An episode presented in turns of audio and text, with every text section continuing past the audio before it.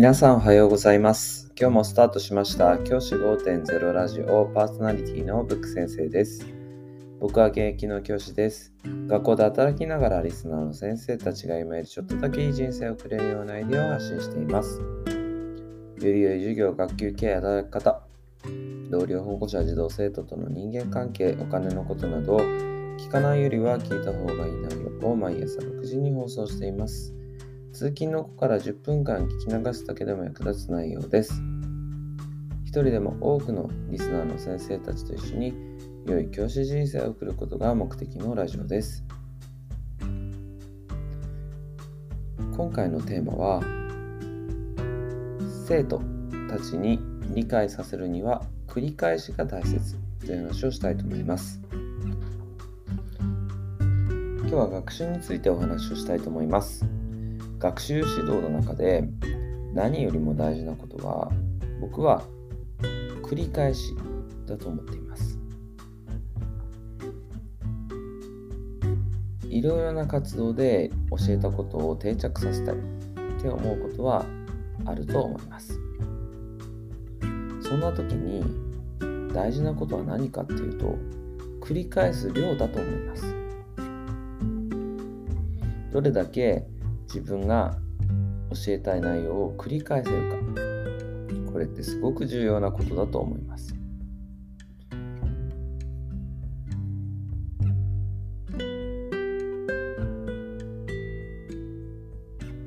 結構先生方で忘れがちなのは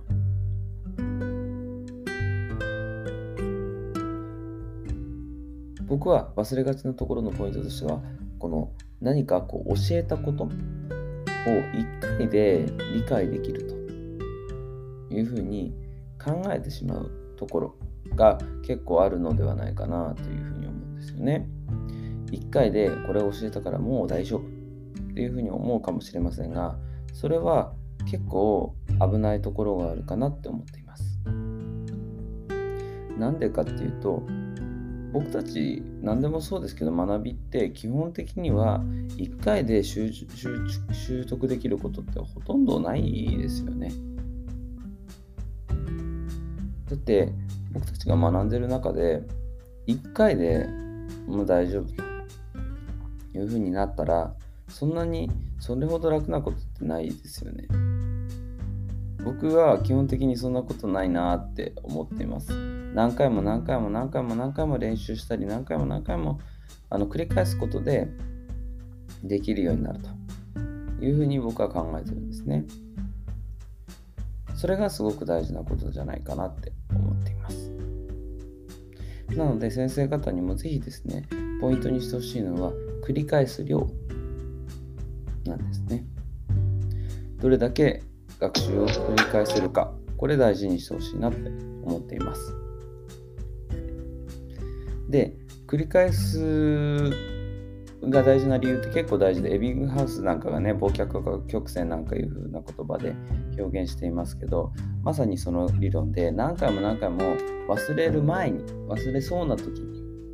繰り返していくことって大事だと思います。でそれを可能にするのが何かっていうと、僕は帯学習かなって思っています。帯学習、モジュールなんかいう言葉も言いますけど、要は毎時間毎時間一定の活動をずっとこう繰り返しやっていくっていうことですよね。そういったことをしていくことによって、学習の習熟度っていうのは確実に上がっていくというふうに僕は考えています。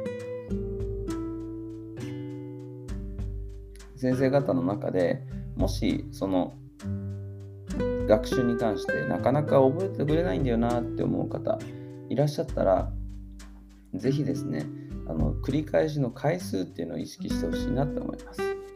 で必ずその繰り返す回数を増やしていく中でチェックしていく必要があると思います。どれだけ理解できたか。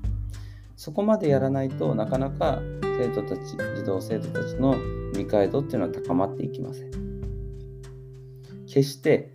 今日今回の授業で教えたからもうできるようになったとは思わずに粘り強く何度も何度も練習をさせていく。これがすごく大事なことだと思っています。ぜひ先生方この意識を持ってですね取り組んでほしいなっていうふうに思います今日は学習には繰り返しの回数が重要だよという話をしました。じゃあ今日はこの辺で起立例着席さようならまた明日。